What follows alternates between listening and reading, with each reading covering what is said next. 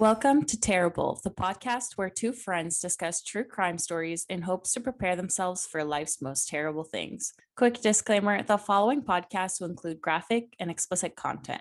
Our goal is to respect victims and their families. We do not want to sensationalize crimes or glorify criminals. We are not experts. We want to tell these stories in order to learn from them and make sure victims and their families are not forgotten. I'm Renee, a longtime true crime enthusiast. Marie, on the other hand, has recently delved into all that is true crime. We both believe that once you watch or listen to your first case, there's no going back. So let's do this. Just before we get started, we want to mention that we do have a merch store. There's lots of great stuff on there, so if you guys want to check it out and support the show, you can go on Etsy and look us up at Terrible True Crime.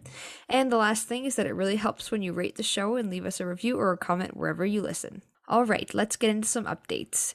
Last weekend, I did a quick visit to Ottawa for the long weekend, so it was really nice. I got to see Marie, got to see my family. We prepped some things for the podcast that are coming up, which is exciting. And I was with my mom, so we obviously watched a true crime documentary together. and we watched Our Father on Netflix, and oh my god, it is so disturbing.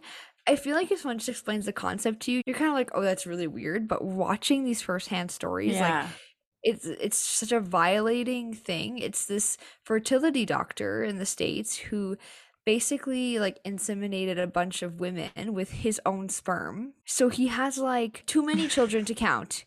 And they're all living in this same like small area because like they all came to Mhm. him. They were like not small area, but like small enough that like when you get to the amount of children that he fathered, they Well, were all like, "Are we dating each other?" Well, that's like, the thing, right? yes. Yeah, like that's so gross. It was so disturbing that I actually like literally had to exit it because I it's too much for me. Too to much. me, the thing was when he was doing it to replace the donors, like the random donors. That was one thing, equally as horrible. But to me, it's when like the there's a couple like mom and dad, and dad gives his sperm, and he's just like, "Nope, gonna use mine." yeah.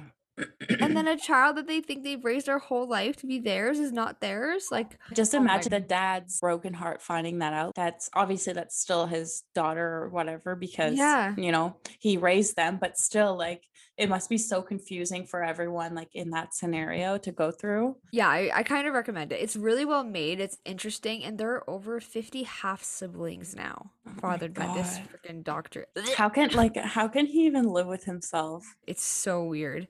Anyway, it, it Didn't was- didn't he also say that like he only did it because he knew he had great like there was a couple you know what I mean? different like weird reasons, like oh he was doing it for this or that, and it's like no, you were doing it because you're sick in the head. And, like I don't know, like something's wrong up there because nothing makes sense. no. um but yeah the 23andme thing is really interesting or like the dna like the ancestry kits or whatever because what they were doing was like swabbing the inside of their mouths and sending in these kits. And then it would come back with like 700 matches and they'd be like wait what?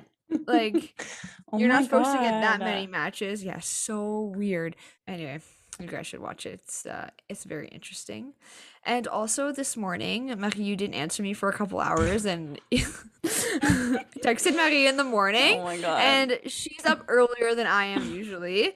So when I'm getting up early and I text her, I know it's already like two hours later for her. And like the thought of you being a murder victim was like thought number two in my head. actually yeah, I was like, this is weird. I was like, maybe she's just busy at work. Or maybe she's been murdered. Should I text Oh Cody? my god. yeah, no, I've been sick. So I don't know. When I'm sick, I'm like, I mm. put my phone away and I'm like, I can't deal with anything other than like try to survive. But yeah, usually because usually Renee will te- if she texts me, she'll text me like late, late, late at night when I'm already sleeping because of our like time difference. And then so in the morning I'll wake up and I'll respond to her right away. But that's so funny that you actually thought of that. Um, my update is that when Renee came, or the week the weekend that Renee came to Ottawa to visit, first of all, I saw her in person. I was like, oh my God, you're real. Like, I feel like I haven't seen her in so long. I literally hugged her and I was like, wow, like it's so nice to see you in person. Yeah, it's like but um there was a ginormous storm that hit Ottawa, thunderstorm, tornado, all of it. And we got a fair warning. Like we got one of those alerts where it said severe thunderstorm approaching, like take shelter if whatever if you see something anyways, can't talk right now. But so mm-hmm. I, I get this alert and I'm like, oh, shoot, I, I should leave now and try to avoid the storm so that I could go see Renee. So I do. I leave my house and I start to drive. It was maybe like a, supposed to be usually a 30 minute drive. Took me an hour and a half because this storm, I've never seen anything like it. It destroyed the entirety of Ottawa, trees everywhere, hydro poles down, like I could not even see out of my car. It was so scary to drive in. And then I get there, I see Renee, and then uh, my boyfriend calls me and he's like, Yeah, so we have two trees down in our backyard. The fence is broken. I'm like, Oh my God, are the dogs okay? The dogs okay? so we're all good. But we had a, a fun weekend of uh, clearing our trees in the backyard, which I'm really sad because I get sunburned easily. And now there's not going to be as much shade. Aw. Yeah. And you guys lost power for like oh, yeah. what feels like an eternity for the world that we live in. Yeah, pretty much like around four days. But some people just got it back today. Like some people, it, it was like a long time. Like moral of the story is listen to those alerts on your Yeah. phone. So, moral of the story don't take them for granted. Listen to them because I know I will by now. Because that was too much, too much. All right, so our sources for this week's case are a global article from Amy Judd, an episode of Crime Stories Season 8, Episode 7 called Bullies Kill, a Wikipedia page, a page from the Canadian Encyclopedia by Richard Foot. I also listened to an episode of the podcast called Canadian True Crime, Episode 6. It's Monday, November 17th in 1997, and school is just about to begin for teens in Victoria, BC. It's a typical morning, there's lots of gossip going around probably talk about what happened over the weekend. Except, the rumor this morning is a little more disturbing than usual. Some kids had been bragging about beating up another girl, and this might not raise too many alarm bells. Not that physical fights are that common in high school, but they do sometimes happen. The thing that's a little different about this rumor, though, is that the source of the gossip is going as far as claiming that they killed the girl, stating that this girl would probably never be returning to school. This this is a brutal case. I apologize in advance. It's brutal. The severity of the rumor causes it to spread slowly throughout the town, it seems like. Teachers are most likely the first to hear it. I feel like teachers always know like know everything that's going on. They always know the drama. Also, like, if this was just a rumor, like, who makes up a rumor like that? Yeah, there's like two ways of thinking about it. It's like obviously this isn't true because that's so ridiculous. Like that would never have happened. Or who makes up a rumor like that? Like this Mm. has to be true, right? Like I feel like there's the two ways you could go with it. I don't think teachers take it that seriously right away. The rumor eventually continues to spread and reaches local police, as well as two worried parents that were looking for their teenage daughter. Manjeet and Suman Virk. They had reported their daughter Reena missing over the weekend when she hadn't come home on Friday night. Let me tell you a bit about Reena. She was born on March 10th of 1983. Again to her parents Manjeet and Suman Virk. Manjeet was from New Delhi, India, and he came to Canada in his 20s. Soon after he moved here, he met his future wife, and they were married only a couple months after meeting, which is either super sweet or a really bad idea, but in this case, super sweet. After Reena was born, the couple had another daughter and then a son. The family lived in the Saanich neighborhood of Victoria, British Columbia. Reena's father described her in the Crime Stories episode as a happy child. She was outgoing and she loved animals. this is another one I can connect to a little bit because when Reena reached her preteen years, she Oh, no. began to rebel a little bit against her parents. She stopped focusing on school as much. She got into fights with her parents and began lying to them about where she was and what she was doing. She didn't seem to care about her room or necessarily care about taking care of herself. It sounds like it could be normal preteen behavior, but also to a certain extent symptoms of depression or something else going on. And this is just me kind of looking at the situation as an outsider from the information that we have. What we're going to discuss next probably explains a lot of this. It's reported that Reena was being bullied a lot. Other kids were picking on her about her appearance. She had darker skin, she was tall, she had dark, coarse hair, and people really did pick on those things about her and pointed them out constantly. A lot of this is rooted in racism since it was a mostly white community and Reena did stand out. All of this obviously made her feel very self conscious. The more Reena pushed back on her parents' rules, the stricter her parents tried to be with her. Of course, this must be so hard battling how to handle a teenager like this. It seems like Reena did not enjoy her setup at home with her parents. She had even made some attempts to run away. Ugh, so at this point, I just, it's tough. I feel for Reena. Bullying is horrible. Mhm. It's horrible and it's out there and it happens. And happy there's a lot of campaigns and stuff against it and people tend to stand up more against it. But I mean, when you feel like you're an outcast, you feel it really deeply. The conflict between Reena and her parents continued, and she probably felt really torn between an unhappy home life and an unhappy social life. Because a lot of the reasons she was going out and staying out late was because she had made herself a small group of friends. I mean, within this group of friends, it seems like there was still some bullying going on. Like she was kind of like the token friend to get picked on. It makes me so sad. I know, it's horrible. It's like as a parent, like you can't always be there, try to help your kid through it. and it really seems like her parents really tried to do their best at this point. You can't, yeah, exactly. You can't be there to try and tell the kids to be nice to your kid. Like they Mhm. just have to kind of figure it out. And s kids can be mean, especially around this So age. So mean. So like mean. so mean and just like brutal. I think no matter who you are, you've experienced like some form of of bullying or some Yeah. form of feeling like even like a little bit like Reena must have felt now. So I think this really makes us connect to her. In 1996, Reena reported that her parents were physically abusive to the police. There was no evidence of this, so no charges were laid. She then moved in with her mother's parents, so her grandparents. She continued to tell people that she had been physically abused, and even added eventually that her father was sexually abusing her. She reports this to the police, and they do an investigation. They do arrest Manjeet for the sexual abuse, and at this point, he's awaiting trial for more than a year. So I think he's out on bail and stuff. Like he's he's out living his life, Mhm. but he's um like required not to have contact with his daughter. Which ugh. During this time, things were also not going well for Reena while she was living at her grandparents' house. It's reported that she might have had a suicide attempt around this time, but it's unclear. The details are kind of unclear. She was then placed in foster care. Things would not go so well there either. I'm assuming she might have thought that she would get a bit more freedom in foster care, but this was not the case. Apparently, the new friends that she had recently made had told her that if she brought forward the allegations against her father and her parents, like father and mother, Mhm. then she could be placed in foster care and have more freedom. I don't think foster care is ever something that like you should willingly put yourself in.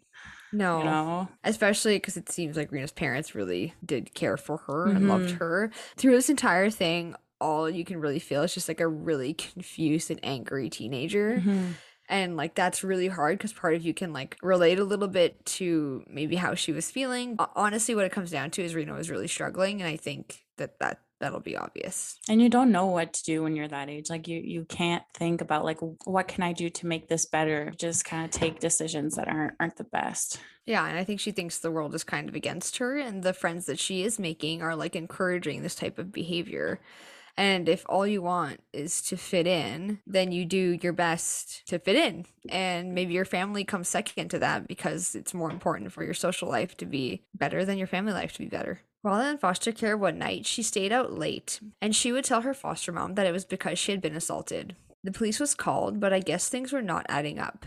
This put a lot of doubt in police's minds about Reena and the accusation that she made against her father. Reena would later admit that these were false allegations. Girl is really going through it to accuse your father and your parents of doing something like that. Ugh, I think it shows that she's not understanding the severity of the situation, I don't think. I can't even imagine like how her father feels knowing that it's not true and I don't know, just Yeah. being judged for something that he didn't do. That's so sad. And honestly, throughout this entire thing, it seems like the Virks always had kind of like an open door to Reena. Like, if you want to come home, you come home. She would eventually move back home, but the same issues were happening. She wanted to do whatever she wanted with no rules, but her parents wanted structure. Obviously, their parents. She would run away from home again. She'd kind of go back and forth, but at this point, she ends up in a youth shelter.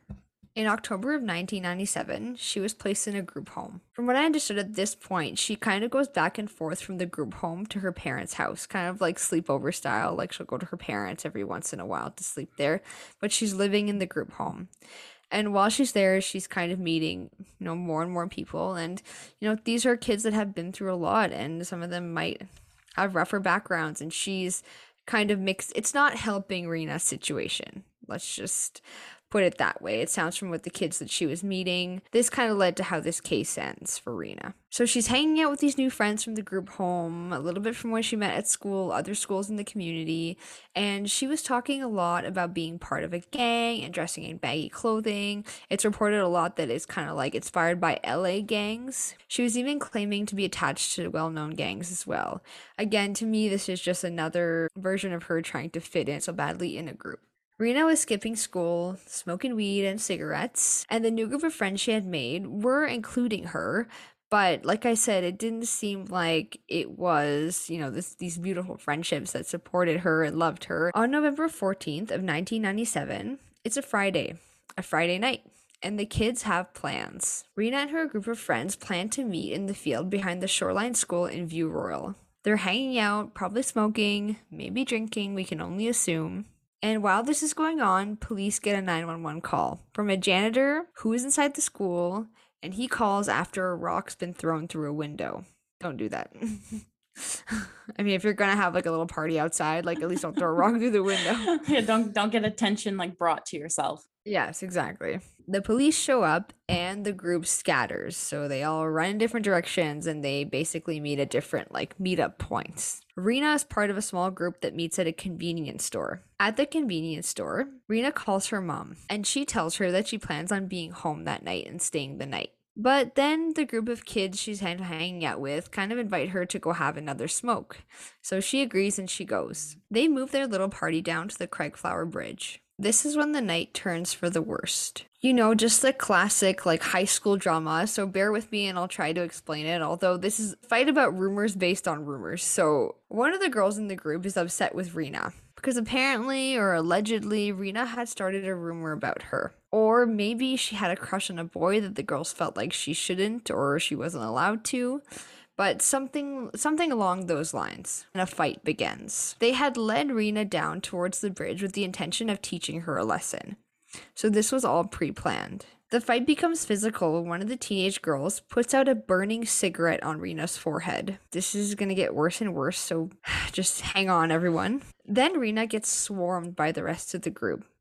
There is 7 girls and 1 boy, all around 14 to 16 years old. They punch her, they kick her, Reena cries out, apologizing, asking them to stop. She's on the ground at this point. There's mud, it's close to a bridge, close to water. They continue their attack, but once it is done, Reena freaking amazingly gathers herself and begins to try to make her way towards her parents' house. At this point, two individuals approach her. They offer to walk her home at first, but their real motive was to make sure that it was clear to her that she's not to tell anyone about the events that had just happened. They again attack her. They punch her, they smash her head against a tree, and Reena is dragged into the water. This is obviously horrible. It's disgusting.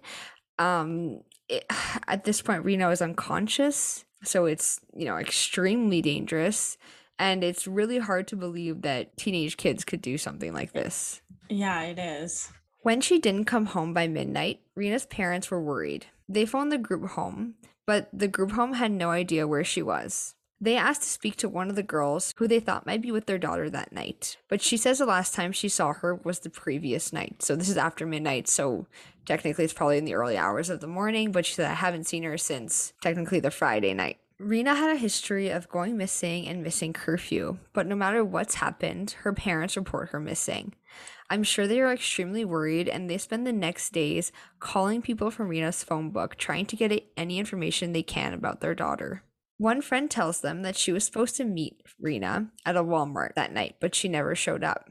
Another one mentions that she saw her near the bridge, but nothing else. Monday morning comes along, and now we're back where we started our case. As I mentioned earlier, the rumors reach the local police, and they start to connect the dots between the missing persons report and the rumors. Reena is also named in some cases, so it was pretty clear that it was connected. But like we were saying earlier, like how unbelievable is it's hard to believe that teenage kids could do something like this. So a group of kids where not even one person says, "Well, relax, that's not not even one person." Hmm. Well, I have to say, during the first fight, it's reported that one of the girls says, "Okay, that's enough." But to me, that's not enough. Like that, that's Mhm. not. I'm not giving anyone any credit for just saying during the first attack, you still did nothing to stop this. No. Investigators began to question local teens. They interview some of Reena's school friends and her friends from the group home. A lot of information that investigators are getting is secondhand and basically unreliable rumors. They need someone to come forward who was there. Finally, they find an actual witness who is willing to step forward. The witness tells investigators that one of the girls at the little get together beat up Reena and threw her in the water. It comes out later that people had been called and asked to participate in the attack ahead of time, and others had actually volunteered to participate. Oh my God. Like, what is in the water in this town? Like, Literally. that's like the biggest thing with this case, I think, is how so many people were a part of it and no one did anything to stop it. Like it's not even because of Reena. Like they would have attacked anyone. Like they kind of just wanted to. I'm sure they all didn't hate Reena that much. Like, you're Mhm. right. Like, it's almost like it was just like a teen angst thing, but like, that's not a normal, like, angsty thing to do. Yeah. After receiving this information, the case is upgraded from a missing persons report to a criminal investigation. More witnesses start to come forward, and finally, they are naming people that were there that night. It's becoming clear that the attack on Reena was way planned out. Her attackers knew that that night they wanted to quote unquote teach her a lesson for some of the things that she had done. Again, this goes back to what? Some stupid little rumor that she might have been spreading, well, that she allegedly spread. Or maybe a boy she had a crush on. Like, I mean, I know we're never going to get a bigger explanation than that, but that's just nothing would be enough for me to warrant this, but that definitely Yeah. it's not enough. Investigators search the crime scene. They're looking for any physical evidence, but unfortunately, they don't find much. A girl who firsthand took part in the first attack comes forward. She tells investigators all about that night. She tells them they led Reena down the bridge and they began attacking her. Police are putting together all the names of the people that were there, but there are many, right? It was like a big group, and then they spread out small groups, and it, it's probably just kind of a mess. Two names do stick out though. Kelly Ellard, who was 15 at the time, and Warren Glowatski, who was 16. I wonder why that uh, one girl came forward and said that she was part of the attack. Like, was it the guilt eating her alive, or I almost feel like no, like this is pure speculation, but I almost feel like it's because investigators like started to build a picture of who was there. So then I think what they probably did was start putting pressure on who they at least thought could have been there and been like, Mhm. if you come forward, you We'll know, work this is the right thing to do or work something or Yeah. whatever. That's what I my feeling is. I mean, how do you do this and then like yeah, have feelings of remorse, but also like so many people did this that I would hope some of them have feelings of remorse. I don't know. But part of me feels like is to cover their own butts, whoever did come forward. Keep in mind a lot of these people are minors, so we don't even know their names. Investigators' next step is to round up all the teens together that were there the night of the attack. They do this very smartly, I found, by assuming that all the same kids will be all around the same spot that they were the last Friday night. and they were. because So kids they are not smart enough. Exactly. they roll up on these teenagers and they bring them all in for questioning. And some talk enough that investigators feel they know they're starting to really understand what happened. Kelly Ellard and Warren Glowatski had been the last ones to see Reena, the ones who followed her after the initial attack, the ones who wanted to make sure that she wouldn't talk. Witnesses tell police that Kelly forced Reena to remove some of her clothes and that she later returned to the crime scene to get rid of the clothes in a public garbage bin. They know now they need to talk to this Kelly. When they do, Kelly admits to throwing the first punch. So I think from everything we can find that Kelly was really kind of the instigator of the uh, the entire attack. Like I think the rumors that were started were around her and all anyway, she was heavily invested obviously in this plan and in this attack. So she admits to throwing the first punch, but she denies the second attack. She even suggests that Reena could have just been abducted. okay. Okay, okay, Kelly. Investigators feel like they have enough to charge the six girls who were involved in the first attack with assault causing bodily harm as young offenders.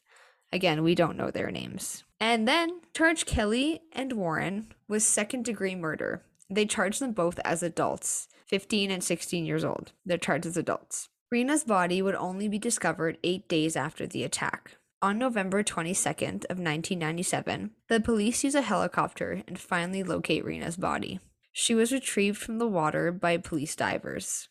The media is all over this discovery. Manjeet and Suman are notified of their daughter's death. Manjeet describes this as a horrible time, having to call their extended family to let them all know what had happened.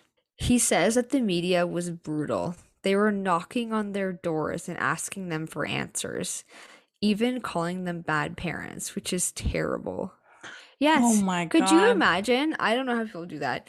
Like these parents have just lost their firstborn child, their daughter, in a and- disgusting way. and Ugh. they had been hearing these rumors, so they were basically just waiting to hear the news, pretty much. And the people from the media are knocking on their door asking them for answers.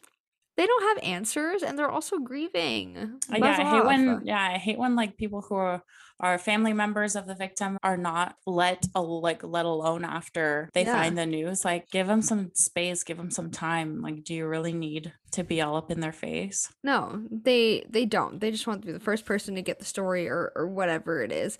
But this like was basically a media sensation for lack of better words. It went all over Canada, even across the world because this is such a unbelievable story. hmm Investigators then get a search warrant for Kelly Ellard's house.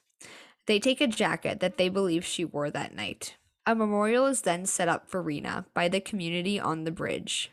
This obviously really shook the entire community, so they rallied together and put up flowers on the bridge. A coroner's autopsy reported extensive damage to Reena's body. She had multiple blows and bruising to her head and abdomen. The report said that Reena would most likely have died from her injuries if she hadn't drowned. It would later come out that after the second attack, Kelly Ellard put her foot on Reena's head and held it underwater while she had a full cigarette. what? Yo, those kids are next level messed up. Yeah. Yeah, like we thought high school was scary. Like this is scary. What? Like I didn't At even know kids could be like capable of this. And, like know, it's like it's 15. like she enjoyed killing her pretty much. What do you mean having Yeah, a it like a cigarette while you're literally drowning her? It was like a dominance thing or something. Like she was just there, like, yep, I did this. And like she was the one who basically started all the rumors. Like she was saying, I don't think Reena's gonna come back anymore. Like she you won't see her at school. So for her, it was almost like a it was like a proud moment. Yeah. Like it gave her like street cred. Like I don't know. Like don't mess with me kind of thing. Like Yes. how big and tough like I how hard. I am, like Yeah. or whatever. Yeah. Yeah, but this 15 and 16, even 14 year olds, like is what's making up this It's group. disgusting. Yeah. In February of 1998, the six girls who were charged with the assault causing bodily harm are convicted. Their sentences are for 60 days to about a year long in youth custody. I don't care that they're kids. I don't Mhm. care. I don't care that they're kids. 60 Yeah. days? Like she could have had severe damage to her internal organs, to her brain, all of that stuff just from the first attack. Forget the second one. Forget the one that actually did it and it was over. The first one did enough damage. I don't know what to say. I don't know what to say. 60 days to a year. That's what we have to come to terms with. And That's that's really us. Imagine her family. That's so scary. Kelly came from a pretty average home life. I mean, her parents were divorced, but it was nothing significant. But Warren, on the other hand, had some gang affiliations. He lived by himself in a trailer home since his father had moved to the United States. It's unclear really why Warren was involved in the first place. Like, why would he follow Kelly, who seems to be the one who's kind of driving the attack, and help her? So there's different reports. Either he had a crush on her and was trying to impress her, or he just kind of got caught up in the gang mentality and really was I guess kind of similar to Kelly, like trying to act hard, trying to act big, like trying to act cool. I don't know. To me, this is this is none of those things. I would. This is just like horrible, awful, and disgusting. But Mhm. that must have been the motivation. I don't know. It's reported that he was dating a girl that was at the party that night, but this girl had left early, so I'm not really sure about the whole having a crush on Kelly thing. Warren would plead not guilty, then go to trial. And basically, while he was at trial, he says that he had no idea what Kelly was planning. He didn't know she was going to kill Reena. I don't know. To me, like, I don't care if he didn't know. Like, he was still part of the entire thing. It's Mhm. kind of like the other six girls. Like, I don't really care if you don't know the intention. You still participated in doing something like this to someone. How do you decide to charge someone as an adult? That's a good question. I think it depends if they're close to the age of 18 and how severe the crime is. But I Mhm. think it's up to We can include that information on our update next week. We'll talk about it in our updates, but there definitely is some conversation. It's not like black Mhm. and white. I think it's a very gray area. In June of 1999, Warren is found guilty of second degree murder. He is sentenced to life, which is 25 years in prison, with no chance of parole for seven years. So, after serving seven years, he's able to apply for parole. In November of 2004, he gets his first chance at parole. He is denied.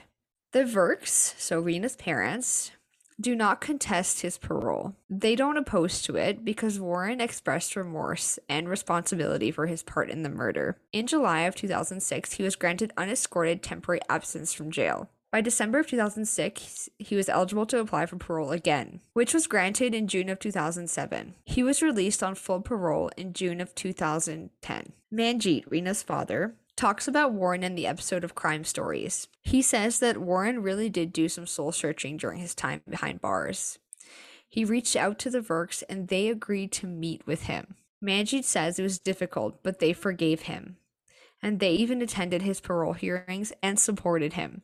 Oh my God, Which I have is- full body I know. goosebumps right now. I did too. I did too. Wow. It's incredible. I was sitting here when I was watching the episode of Crime Stories. I was talking to myself like, "Wow, what amazing people!" Because that would not be me.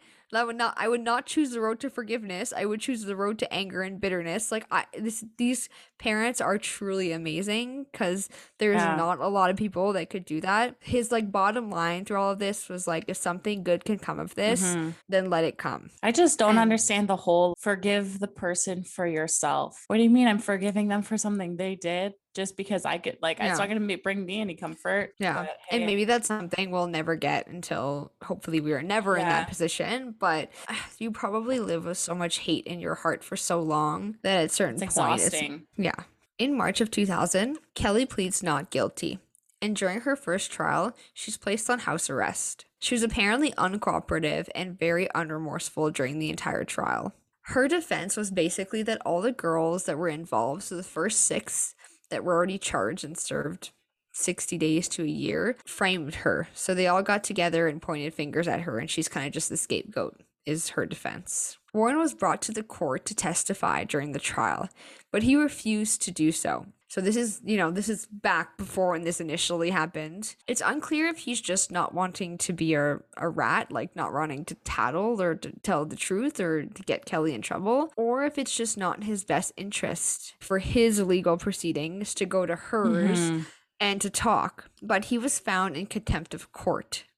So if you get called to be a witness, you get called to be a witness. There's no you you do it, but he refused to the point where he got charged with contempt of court. During her first trial, Kelly is found guilty. In February of 2003, the BC Court of Appeals announces that due to improprieties in the way that Kelly was questioned during her first trial, a new trial will be ordered. So her first conviction is thrown out. She gets found guilty, but throw that out because they find that there was an error in the first trial. Like the appeal worked, they found some little discrepancy, and trial gets thrown out. Now she gets a second trial. In June of 2004, Kelly's second murder trial begins. In July of that year, a mistrial is declared.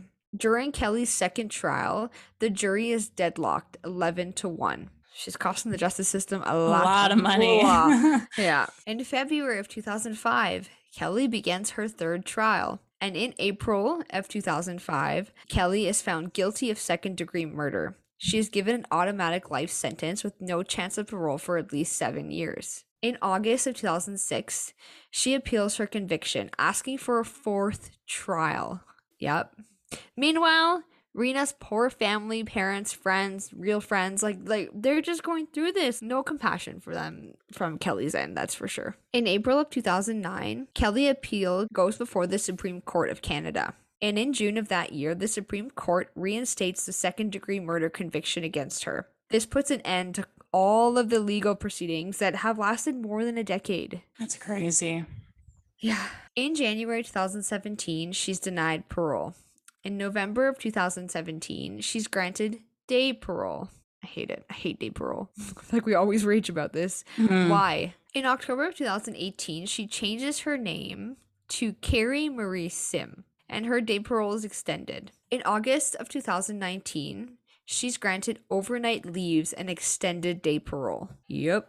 I will never understand that. And this is the following article that brought this case to my attention because in March of 2022, in the Global News article I mentioned earlier, titled Day Parole Continued, Full Parole Denied for Kelly Ellard, Killer of BC Teen Reena Virk. And Marie, I'll let you read an excerpt from the article. Day parole has been continued for Kelly Ellard, while full parole has been denied, according to a decision released by the Parole Board of Canada. According to the parole board, Kelly waived her right to a parole hearing and did not want to provide the board with any written comments related to that decision. Kelly has now had two children while behind bars. The parole board says her most recent psychological risk assessment was completed in August 2016. According to the assessment, you present a moderate to high moderate risk of future violence, particularly over the longer term. The risk would be higher if you use substances or associate with antisocial or substance abusing others. Can we talk about the two children? Because I was so confused. Yeah. So you go on your day parole, do your business, mm. come back, you're pregnant, and you have two kids just like that while being locked up for that long. I hope to God the man that she had these children with is decent and he's taking care of them. There's no way. There's no no money way. either.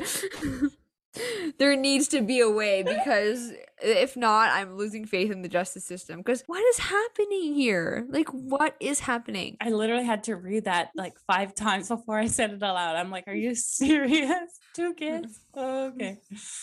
Two Oh, kids boy. from behind bars, and I tried to look for a bit more information, but you know, obviously these kids or infants, and I I have no right to finding out their personal business. It's just I'm just confused as to how Mhm. something like this happens. But if you're letting someone go out unsupervised, you can't control what they do.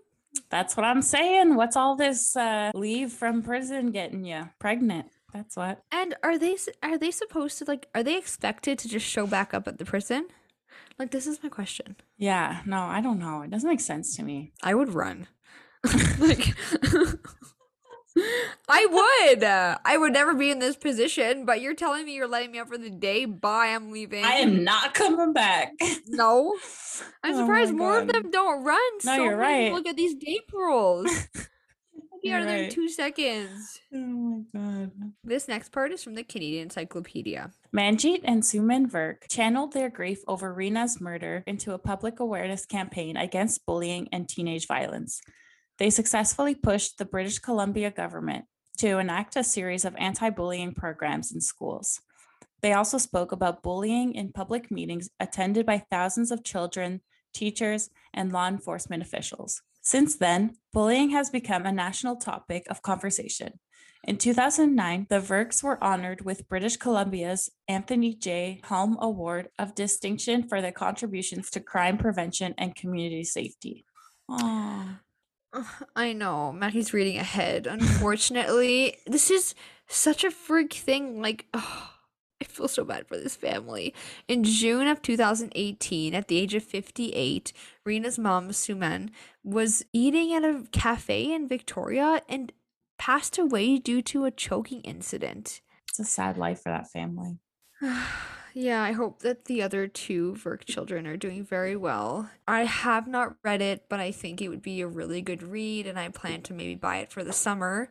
But Reena's father, Manjeet Virk, wrote a book called Rena, A Father's Story. Stop. He wrote it. Yes. Aw. So if we pick it up this summer and we read it, we'll let you guys know how it is. This week, we will be donating to BullyingCanada. This is from their website. Bully in Canada is the only national anti bullying charity solely dedicated to creating a brighter future for bullied youth. What began as youth created website to bringing together bullied kids and providing information on bullying and how to stop is now a full 24 7 support service. On any day of the year, at any time, youth, parents, coaches, and teachers contact us by phone, text, online chat, and email for help on how to make bullying stop. Our support team is comprised of hundreds of highly trained volunteers. If you would like to contribute to Bullying Canada, the link to donate will be in our description and Instagram TikTok bio. Pictures for this case will be posted on our Instagram, so please follow us at Terrible True Crime. And if you enjoyed the show, please subscribe and leave us a review below. If you have any case suggestions, please send us a message on our socials or email us at terribletruecrime at gmail.com. Thank you for joining us. And see you next time. Thank you.